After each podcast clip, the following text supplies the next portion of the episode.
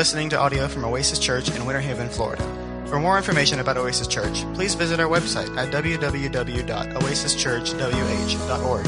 And thanks so much for listening.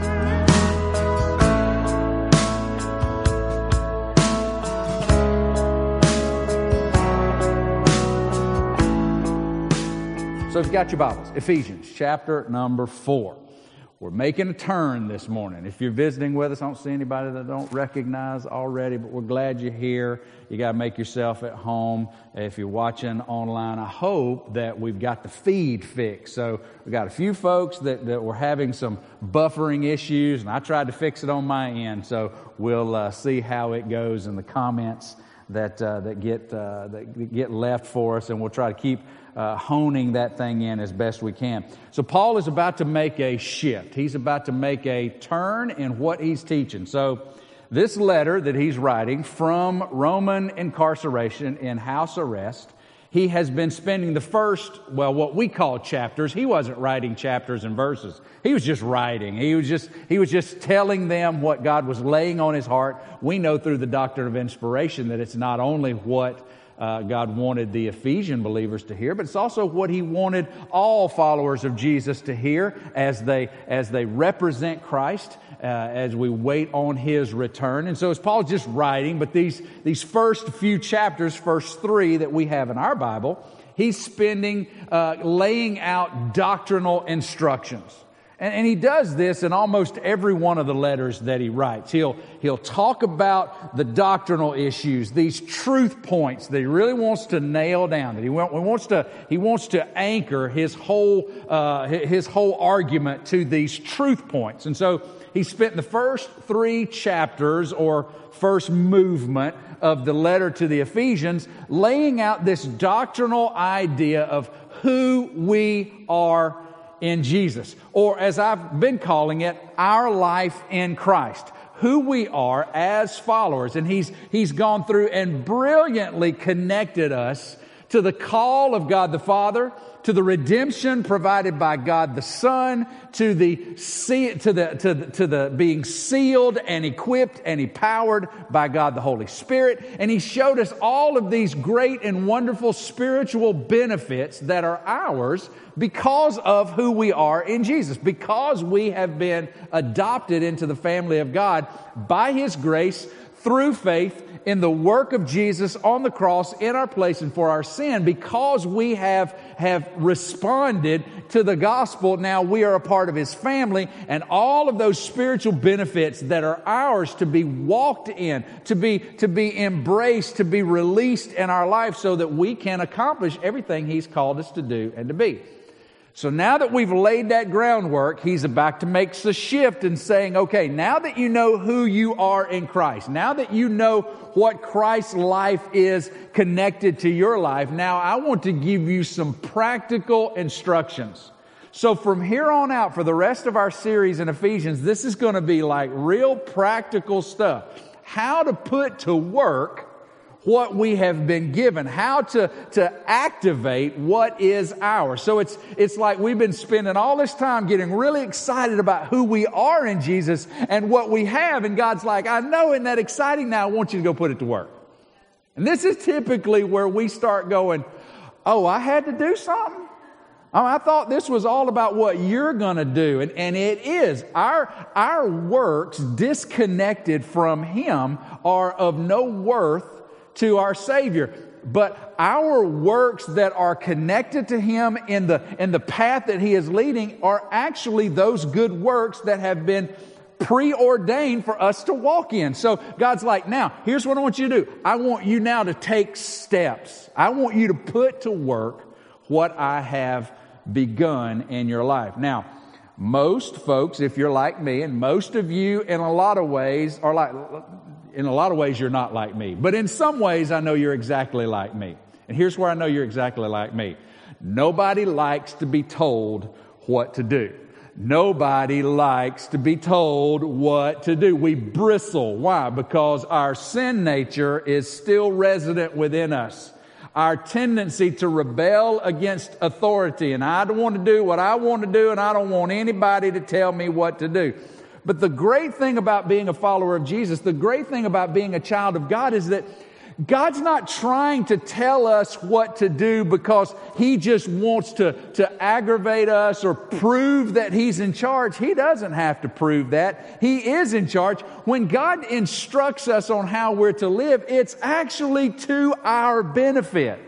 It actually is, is designed to make our life full because the more we walk in what God has called us to do and to say and to be, then the more we are going to be connected to Him in reality in our practical life, the more glory our life is going to bring to Him and the more fullness we're going to experience. See, the lie of the enemy is that to experience fullness, I got to be able to do what I want to do when I want to do it, however I want to do it, for however long I want to do it, with whomever I want to do it. That's how to experience fullness. That's a lie of the enemy. The fullness comes as we just simply walk in obedience and put to work those things that God has called us to do and to be, and has equipped us and prepared for us all that we need in order to accomplish it. And what we're going to talk about today is a simple, simple word called unity. Unity. Now, I don't know if you watched the, uh, I don't know if you watched the ESPN uh, 10 part series. I don't know if you're even interested in the 1990s basketball dynasty known as the Chicago Bulls. Uh, yes, we've got some Chicagoans. Okay, see, those are authentic fans. The rest of us were just bandwagon Jordan fans, okay? But it's okay. So, what ESPN Two, ESPN didn't do a masterful job. ESPN 2 did a masterful job because they cut out all those dirty words that all those basketball players. But, but what they did over the 10 parts is show how this team had, had this ultimate NBA success. You know why? Because they were unified around one goal. And, and they, yes, arguably, had one player on that team who would accept nothing less than laser focus on that one goal, and that was NBA championships. But they were so together. Even when they were arguing amongst themselves, when they would step out onto the court, they became laser focused, unified. And the championship trophies are there to show what it looks like when a group of folks can be unified toward one end. Well, wouldn't that be even more true when the God of the universe says that I've put you together in a body and when you work together, nothing can stop my work in you, not even the gates of hell? Of course it would. So what we're going to talk about today is the idea of unity. And that's what is going to, everything for the rest of the, of the book is going to, or the, the letter, the book is going to be based on this idea of unity. Because when unity breaks down, all the rest of it breaks down as well. So let's just get started. Ephesians chapter number one. If you've got the YouVersion app, you can pull that up and it's in the live events. You can follow along with the scripture and also with my outline. So here's what he says. Uh, Ephesians chapter 4 verse number 1. I therefore a prisoner for the Lord. And this is Paul, this is who's writing, and he's a prisoner because of preaching the gospel and offering it to the Gentiles, and that's got the Jewish people all up in arms, and now he's, he's not really breaking any Roman laws yet. He's just in prison because there are folks within Roman control that want to put him to death, and Rome's just trying to watch out for him and keep him till he can get an audience before Caesar. I, therefore, a prisoner of the Lord, urge you to walk in a manner worthy of the calling to which you have been called, with all humility and gentleness, with patience, bearing with one another in love, eager to maintain the unity of the Spirit in the bond of peace. There is one body, one spirit, just as you were called to the one hope that belongs to your calling, one Lord, one faith, one baptism, one God and Father of all, who is over all and through all and in all. And that's where we'll stop today, the first six verses. We're calling it unity and you. Unity and you. Now, this is a message for Christians.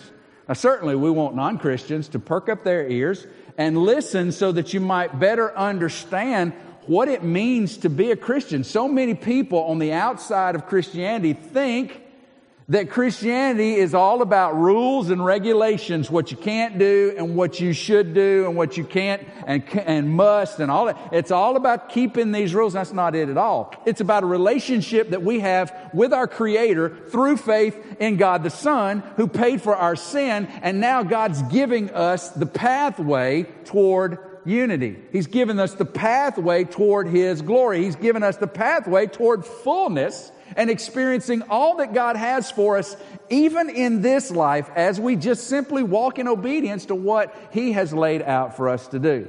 In these first six verses, I see first the idea of a fitting conduct. Look at the verse. I, therefore, a prisoner of the Lord, for the Lord, urge you to walk in a manner worthy of the calling to which you have been called.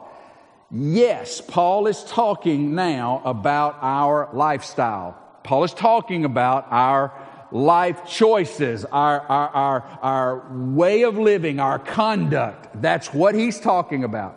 But what he's calling it is a fitting conduct. God is calling us to walk or to live in a way that is fitting to who we are. Look what he says here. He says, I urge you to walk in a manner. This is Paul's strong appeal. I'm begging you. I'm pleading you. This is for your own good. Will you please listen to me? Knowing who you are in Christ, knowing what you have as a follower of Jesus, now I'm urging you to live your life in a manner worthy of your calling. I'm begging you to make these choices your own. You see, God's going to prepare the way before you, but He's not going to force you to do things against your will. You see, He's provided for you opportunities to walk in in which He will equip and bless and use you, but you've got to decide. That's what Paul is saying here. I'm egging you, I'm urging you to decide for yourself that you want to conduct yourself in this way, that you want to live your life this way. What way? He says, in a manner worthy of the calling to which you have been called. This idea is being consistent with your calling. It's because you have been called, not in order to be worthy of the call. So many on the outside, and even so many Christians on the inside, consistently wrestle with wanting to feel worthy of God's love and acceptance. So many Christians have not been taught correctly. They've just been taught that, that in, or maybe indirectly taught that in order for God to be pleased with you, then you've got to live a certain way. How do we learn that? Because so many parents have put those conditions of acceptance on their children. They're happy with them when they're obeying. They're angry with them when they're disobeying. And so we begin to understand God in that same way. For God to love me, I've got to be doing good things. For God to accept me or for me to be worthy of His, of His affection, then I've got to be pleasing to Him. And that's exactly false. That's exactly wrong. You see, God is pleased with us not because of anything we bring to the table, but because He is pleased with the work of God the Son on the cross in our place. So when by faith we trust Jesus, all of the sudden, the way that God is pleased with His own Son is transferred to us. His righteousness is accounted to us by faith through God's grace. And so God is pleased with us because He is pleased with His Son. And He sees us through the lens of God's righteousness through our faith in Jesus. So Paul's not saying, act like this, make these choices so that you'll be worthy of your calling. No, he's saying because you are called.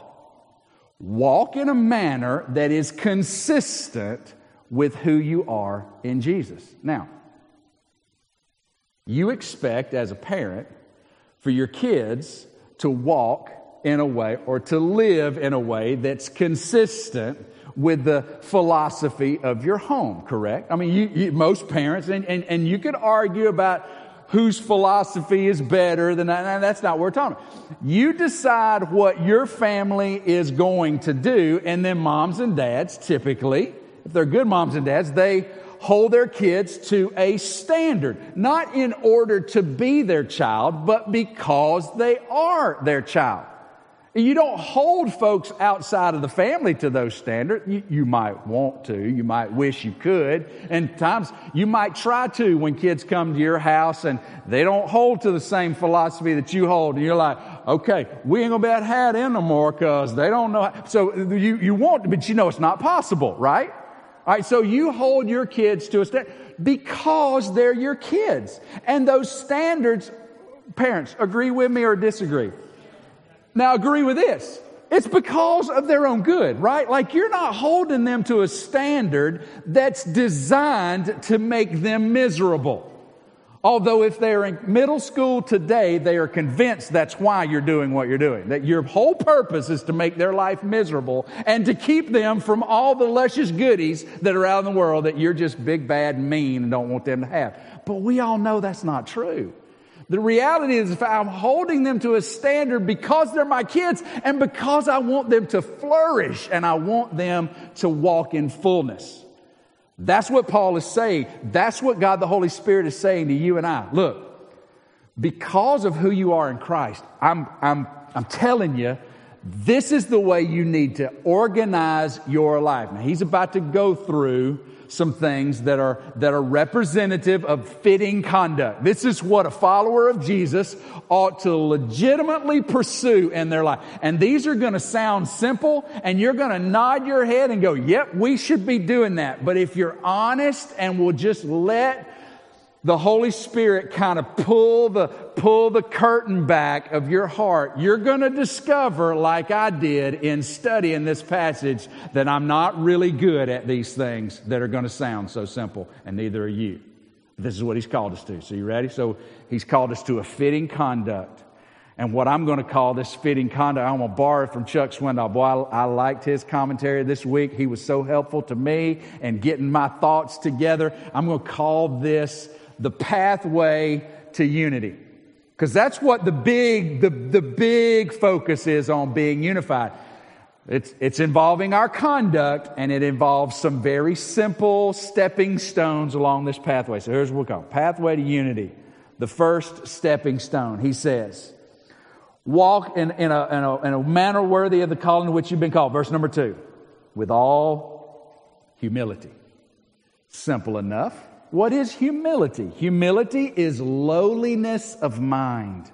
It's when we intentionally set ourselves aside for the benefit of others. Uh, one writer said, humility in the life of a Christian is when we, in our decisions, in our choices, in just the way we live our life, we put Christ first, we put others second, and we put ourselves last. Now, is humility active in your life when the chicken plate is put out for supper? See, this is practical. This is, this is living my life because of who I am in Christ. He says, first stepping stone toward humility or toward unity is humility. Philippians 2 3 says, Do nothing from selfish ambition or conceit but in humility, what does it say? Count others more significant than yourselves. Man, that's hard to do at Walmart.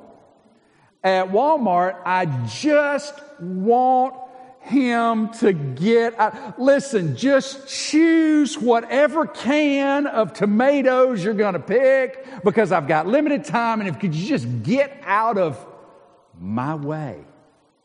And then it's not him, but it's somebody else in the checkout line.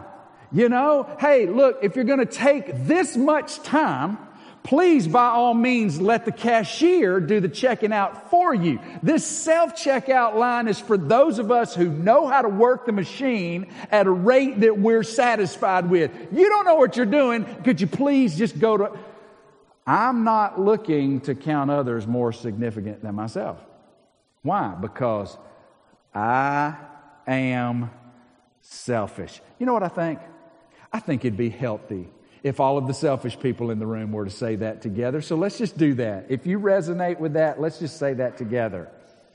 I am selfish. And now, for those of you who just are lying to yourself and didn't say it, I want you now to say it because you are too. Ready?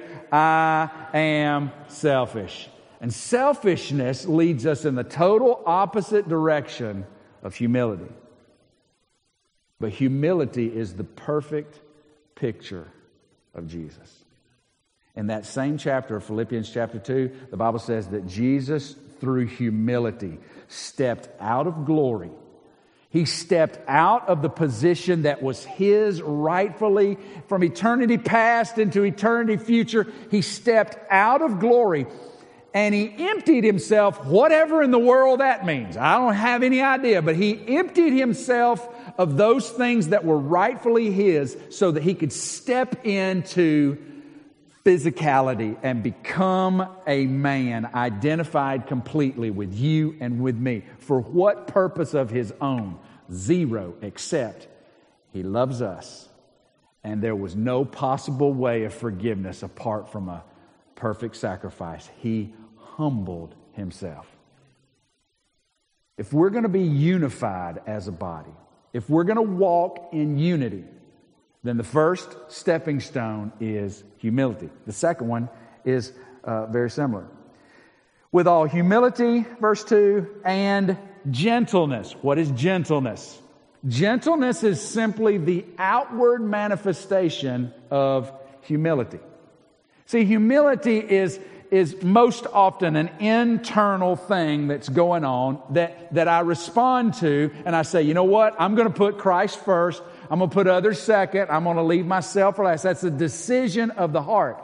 Gentleness is what comes out when I'm dealing with people in an attitude of humility. It's being, it, it, I'm sorry to say it this way. It's not harsh in my actions. It's not fighting for my own way. It's not turning anything and everything into a competition so that I'll bite and scratch and claw to get to the front. Gentleness is similar to the biblical word meekness. It's this idea because I have chosen to embrace humility. Looking at my Savior, I've said, you know what? I'm going to, I'm going to embrace the attitude of humility. Christ first. I'm going to consider others more important than myself and myself last. And now what I'm going to do is I'm going to let that come out in my words and they're going to be gentle. I'm going to treat people with gentleness. We've been around gentle people and they're contagious. We've been around harsh people and they're hard to be around. We've been around those that have to have their own way, no matter who they got to crawl over to get it. But Paul says, look, a, a conduct fitting the call that you have is to recognize you don't have to be first. You can put Christ first. You can serve others and, and, and you can put yourself last because God's going to provide for you. you. You don't have to bite and scratch and claw. And you can be gentle because who was gentle with those who were steeped in rebellion? None other, none other than our humble Savior who operated in gentleness. Is that you today? Are you a gentle person? Because you're a humble person. The third stepping stone. It says, with all humility and gentleness, with patience. Uh oh. Now we're meddling. Patience is the exercise of humility and gentleness in the face of a disappointing, discouraging, frustrating, and aggravating circumstance. It's putting humility and gentleness to work when the heat gets turned on. Now, that really is probably a better example for Walmart. That's really probably a better example for, for all of the frustrations that we've been feeling through the whole pandemic of, of, you know, can we, well, can we not just get a haircut for crying out loud? You know, so it's those kind of things that we've been feeling and, and, and pent in and just trying to get out. It's when things get hard. Patience is what is produced when humility and gentleness stay active even under pressure. When we feel the, the temperature rise because the circumstances are changing around. And what do we typically want to revert to? Handling it the way we are hardwired to handle it. I mean, we're typically ready to just go to bear on this thing. But Patience is that virtue where humility and gentleness stay active even though the circumstances rise. You know what patience does? It allows room for unexpected and undesired change. You know, we don't like change. Well, I, I, say we don't like change. I don't like change. Y'all might be fine with it, but I don't. And what patience does is it allows room for things to change outside of my control. It allows for things to, to be different than I expect they ought to be and continue to trust the God who's called me and trust the God who I'm, I'm counting on knows about this stuff that's changing, knows about these temperatures that are rising, knows about all that's going on. God, are you aware of what's going on in my life? I'm trusting that you know what's happening. I'm going to give you room to change stuff apart from my permission. I'm going to give you room to change things apart from you letting me know it was coming, God. I'm going to, I'm just going to take a breath. I'm going to exercise humility and I'm going to choose gentleness, even though what I want to do is let myself go. And all of a sudden, we find active in our life patience. But it gets worse. I mean, better. With all humility and gentleness, with patience, bearing with one another. This is the hard one. I want, I want to break your heart for a minute, if I can. And I, I, I'm really sorry I have to do this, okay? I really wish that I didn't have to tell you this. But you annoy somebody. I'm, I'm sorry, you do. And, and here's the thing I know that I annoy somebody.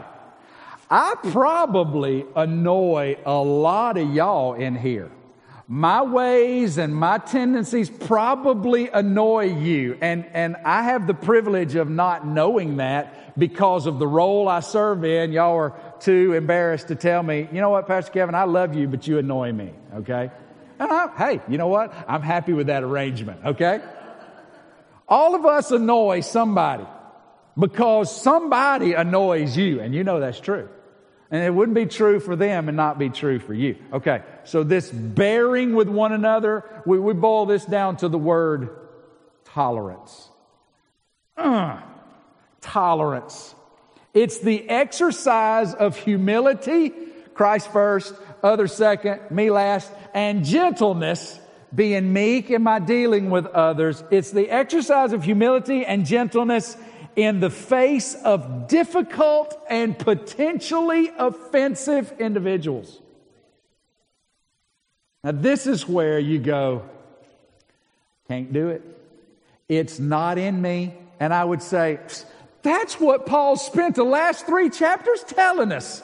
It's not in me, but you know who it is in? It's in all of those benefits and blessings that are ours to walk in because of our position in Christ. Because of who we are in Him, guess what? It don't have to be in you. It's in Him and we're in Him. And guess what? It's ready for us to walk in if we will. Tolerance. It's bearing with one. It's being with someone who is absolutely annoying to you. and yet choosing to be gentle and humble with them because that's how Jesus would act toward the most annoying person in your life. Even if that's me, even if that's you. You say, wait a minute, I thought we were talking about unity. Right.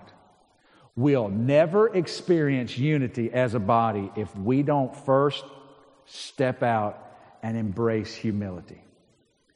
Not about me.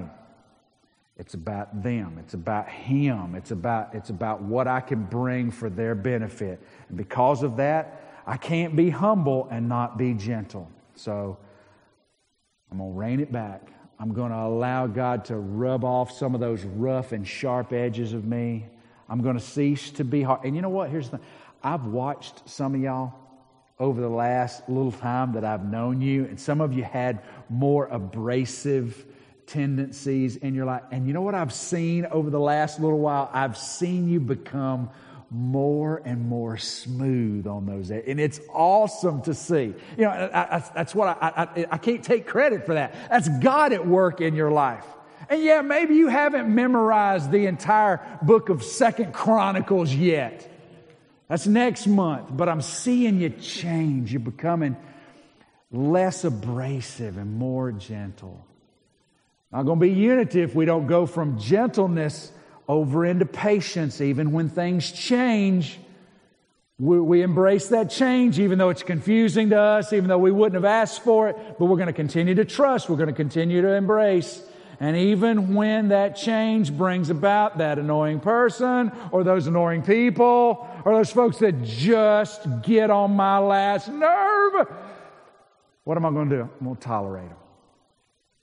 I'm going to allow them to be them because I want them to allow, I'm just wanting them to be that for me. I hope they're want, willing to let me be me. So I'm just going to let them be them. I'm going to let God work on their rough edges. And I, I'm just going to admit that maybe their rough edges aren't quite as rough to my Savior as they are to me, because maybe it is they're just different than I am. I'm going to embrace tolerance. Planet Fitness, I used to go there back before February. Uh, hadn't been able to go back since then. I hope to go back one day. But Planet Fitness calls themselves, somebody tell me what they call themselves, the what?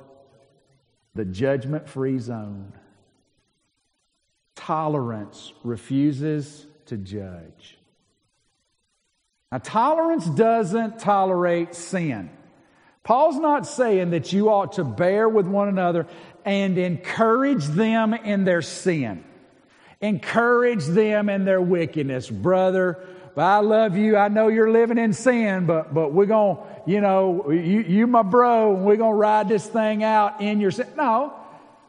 You know what we do as Christians? We turn the light on sin and we go, hey, you know, that's not consistent with who you are in Christ. And we say, I know, I know you want to live a life worthy of your calling, and that ain't it, brother. Sister, that's sin. That's wrong. You ought not be done. I can't encourage that. I love you, but I can't encourage these choices that you're making. But you know what I'm going to do? I'm going to give you room to make mistakes. I'm not going to lop you off, and I'm certainly not going to judge you. I'm not going to sit on a high seat of authority and say what you're going to be and are never going to amount. I'm not going to hold myself as a judge. I'm going to give you room. I'm going to tolerate the fact that God's still working on you, just like He's still working on me. It allows all of us to learn at different paces and make mistakes along the way. It's exercising humility and gentleness with patience. This tolerance brings grace and mercy to the table and goes, I'm just going to keep, I'm going to keep walking with you with grace and mercy, turn the light on sin, but I'm going to tolerate to the best of my ability or to the best of His ability in me and allow God to move you along. From humility to gentleness to patience to tolerance, bearing one another, verse 2. Bearing with one another in love. What is love? It's unconditionally seeking the good of others with no expectation of return.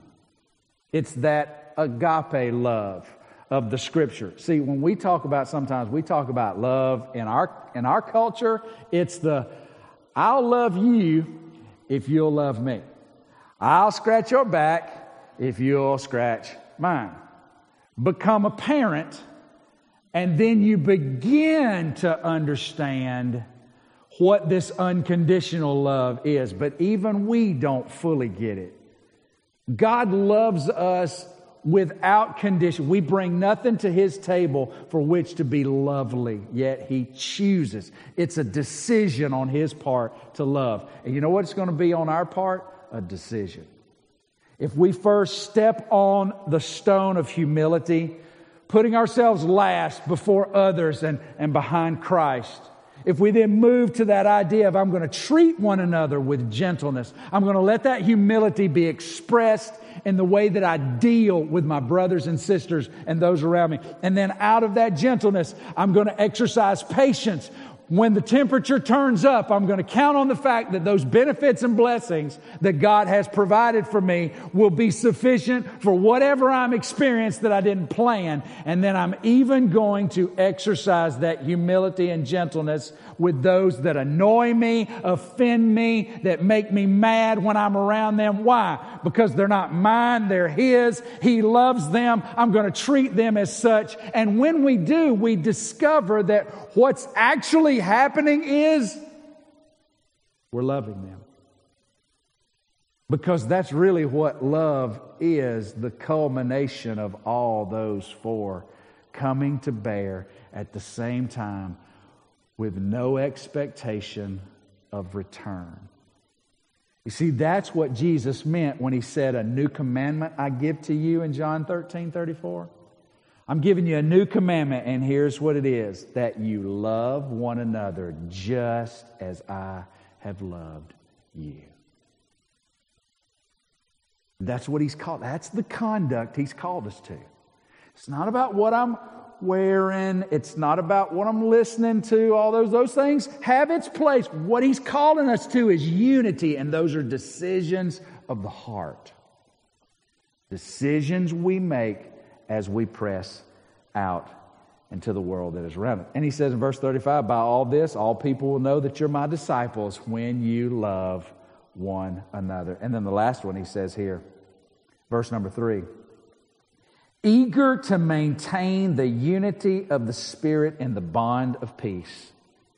It's a continued commitment, eager. I'm eager to pursue unity that requires love and tolerance and patience and gentleness and humility. I'm eager to keep pursuing it. When I'm tired, I just say, I got to keep pursuing. When I'm aggravated, I got to keep pursuing. When I'm discouraged, I got to keep pursuing. When I'm frustrated, I got to keep pursuing. I can't do it anymore, Kevin. I know you can't. That's why he's got all those blessings and benefits there to keep you moving forward when you can't and all you have is spent. I'm eager, I'm committed continually to the unity of the body. Now imagine if the opposite of these were true with followers of Jesus. Then we would have prideful, harsh, irritable, judgmental, and selfish people hyper focused on having their own needs and desires met. Now, I want you just to think about your church experience if you've been around it for a while. I want you to think about your experience around other Christians. And I want to ask you, how much time have you spent around humble, gentle, patient, tolerant, loving, and eager folks? Opposed to how much time you've spent around prideful, harsh, irritable, judgmental, selfish, hyper focused on their own needs and desires. Would it be fair to say that the church needs an overhaul in the area of unity? See, I think so. Because I think more often than not, I've been prideful, harsh, irritable, judgmental, selfish, hyper focused on what I want and what I need. But God's called us to a conduct worthy of who we are in Jesus. And he goes on to say that because of who we are in Jesus, when we walk in unity, we have ties that bind us together. These things that are, that are, listen, unity is important because there are things that are holding us together that we can't break away from. And if we are not walking in unity, then we're walking in misery in these areas. And he lists them one right after another. Walk in unity. Why? Because there's only one body. We're not many divided bodies of Christ. We all make up one and only universal and little c can I use Catholic because that's what that means in the creed. We're all just one universal body. So if you're not going to walk in unity, you're going to live in misery as a Christian because we got one body and that's the only one. It ain't a bunch of little ones. It's all one big one. There's only one spirit. We got to walk in unity because there's only one common denominator between us.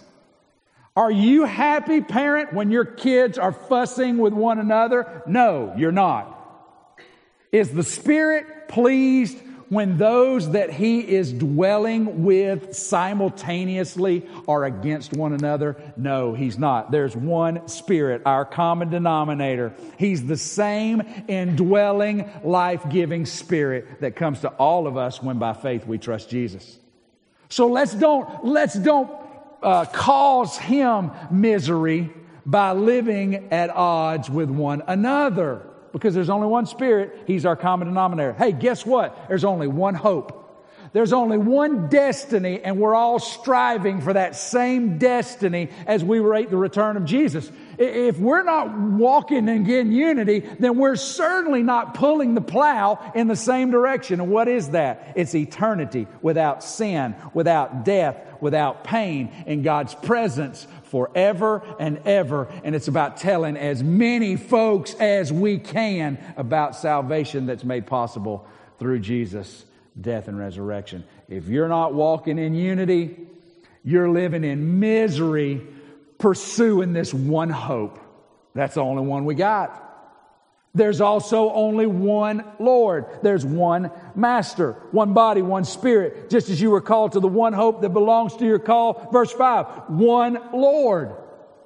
Jesus alone is Lord, not a preacher, not a teacher, not a president, not a political figure, not a king, not anybody else but Jesus is Master. And if you're not walking in unity, because you're following after the, the leadership of, of others, most specifically your own self, then you're living in ministry under one Lord and you're not submitting to Him because what has He called us to? Unity. There's also only one faith that binds us together. Those essential doctrines of the Christian faith, of the gospel. It's what Jude says in the third verse of his little letter says, Beloved, I was eager to write to you about common salvation. I find it necessary to write appealing to you to contend for the faith that was once for all delivered to the saints. This comes in real handy when we think about the uh, other denominations of which we might find ourselves in disagreement with on certain truths. Paul's like, look, y'all got to let some of those things that aren't essential just be things you don't agree about because there's only one faith, and it's based on salvation by grace through faith in Jesus. Not of yourselves, it's the gift of God. Because of Him crucified and risen, we have got to come together. We might disagree. We might not walk in the same philosophy of, of things, but we've got to be united. Because if we're not, what are we? We're miserable. We're segregated. We got our clan over here and everybody else over there. One faith, one baptism. That outward declaration of our identity with Christ, regardless of how much water is used. There's only one. And it's ours together. And lastly, verse 6 one God and Father of all, who is over all and through all and in all. By his grace, through the blood of Christ, and the regeneration of the Spirit, there's only one that we worship. So if we're walking in disunity together, then we are not capable of worshiping the one who has called us to be united. So, you want to be united this morning? I do. Well, what's it going to take? Humility, gentleness, patience, tolerance, love, with an eagerness to stay united. So, what we're going to call this is your chance to apply it. Your chance to, if I can use the word, walk it out. How are you going to walk out unity and you? Well, first, I think it's self evaluation time for you and for me. How would others describe you? Just self because it'd be real easy for us to think, boy, I sure do hope so and so's listening to this. Boy, boy, re- man, I can't believe. I hope they're watching live. No, this is self evaluation time. And be honest with yourself. Would others describe you as humble, gentle, patient, tolerant, and loving? Is that how other folks would describe you? You say, Well, I don't know. I think you probably do. You say maybe flashes from time to time. Maybe in a maybe in a role that I've got to fulfill. Maybe when I've got my my my I'm the I'm this person in your life right now, so I'm gonna put that hat on. I'm gonna smile and I'm gonna be gentle. But when I get to take that hat off, the real me comes out. Would folks describe you as humble, gentle, patient, tolerant, loving, unifying? You see, here's, here's where I think all of us will honestly have to say, yeah, not so often. Maybe occasionally. Maybe if they really don't know me that well, they might. But the more they know me, the more they discover I'm a lot more prideful and harsh and irritable. I don't want to be that. Judgmental, man. Yeah. Selfish, probably. So I think this would be the time where we would go as followers of Jesus Lord, I know you want us to be unified. I know when you look at the body, you want us to, you want to see us together. You want to see us, and I've used the illustration before, just locked arms, you know, right up in there with one another. And I know that's not going to be possible if, if I'm not pursuing these things you've called me to. And I know I don't have these things in my God, I'm just not a very humble person. God, I'm just not very gentle. I'm abrasive. I'm rough. God, you know, you know, I just kind of see things and I say things, and I'm not trying to be judgmental, but you know, I mean, they are what. God, I want you to manifest your life, the life of Christ in me, through all those things that you said you provided for me. Will you activate that in my life? I, I want to be humble. I want to be gentle. I want to be patient and tolerant and love. That's what I want. God, I don't think I am. I want to be. Will you, will you make that real in my life? And so I don't think that's just a prayer for today and then for God. I think that's every day. Okay, Lord, it's me again. Probably not going to be very humble or patient or gentle or tolerant or loving today. But I know you've called me to that. Will you help me do that? Will you help me be that in reality? What about unity evaluation time? So that's self evaluating. What about what about your unity with others? And let's just do it right here, just right here in this body, or the body that you typically run with of followers of Jesus around you. Are you in unity with them right now? Or are you at odds with them right now? Can I ask you this? Why are you at odds? Why is the unity broken? What caused you to step out of gentleness into harsh? What, what, what, what, what was it that made, was it a circumstance? Was it a situation? Was it something that needed to, who is it? Maybe it's one, maybe it's half a dozen. Maybe they're not a part of this body, but they are a believer, and you've been at odds with them for a long time. You know what God's called us to? Unity. And everything else in this, this little letter is going to build on unity. So I would encourage you, take note. And then I want to ask you to take action. With those that you are not unified with, I want to ask you to consider confessing your sin. Because you brought something to the table.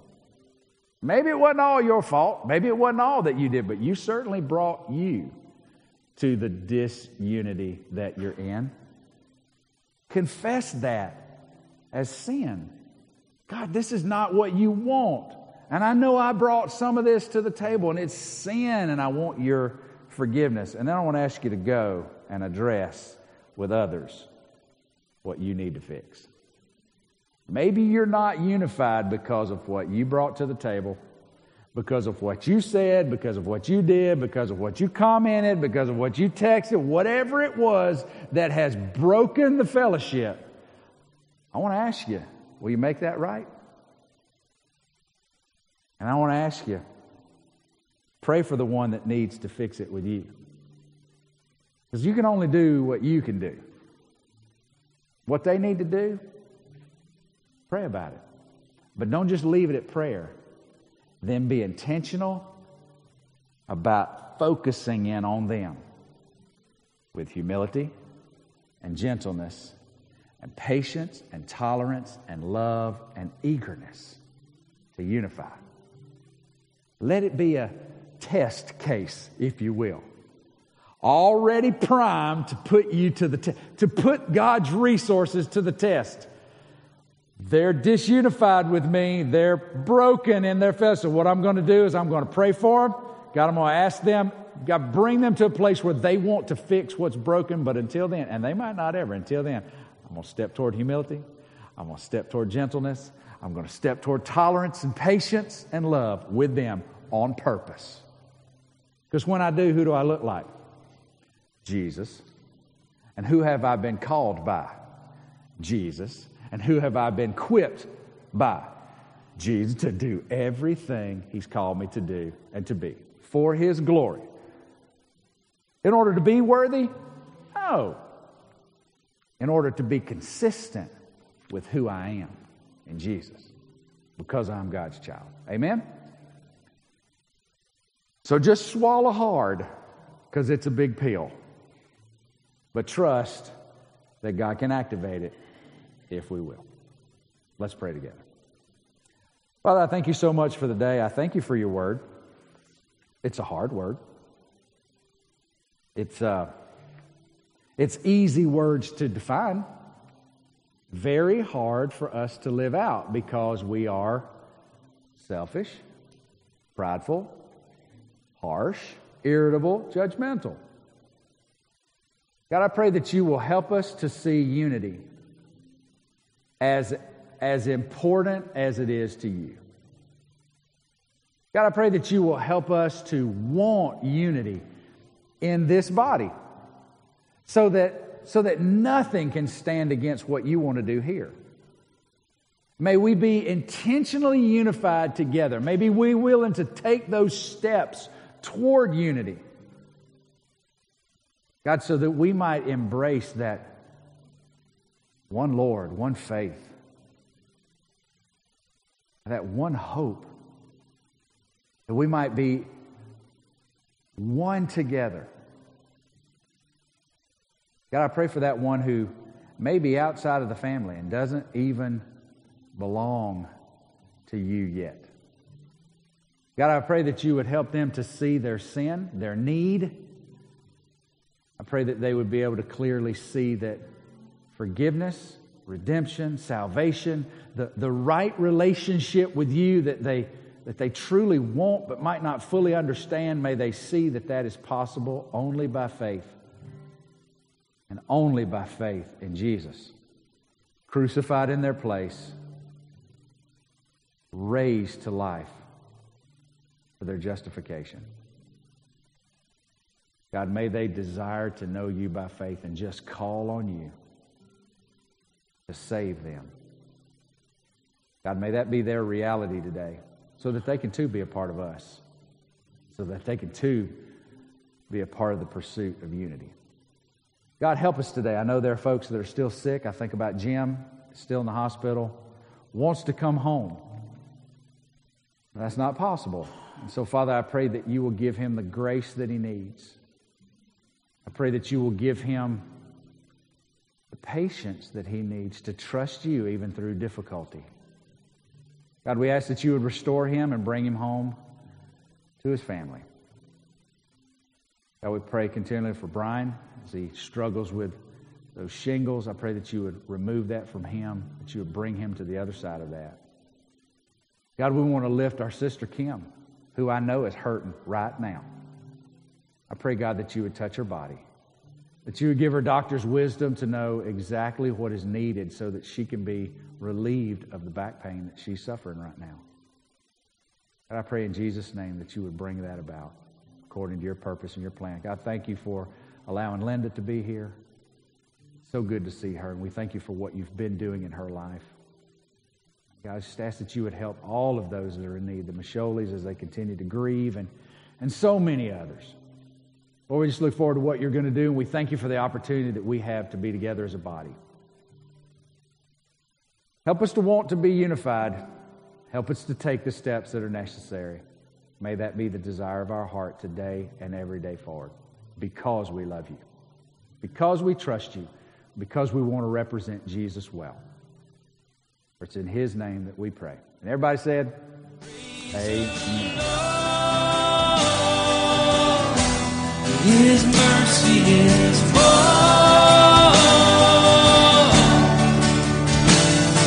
Stronger than darkness, new evermore. Sins they are many, His mercy is more. Our sins they are many, His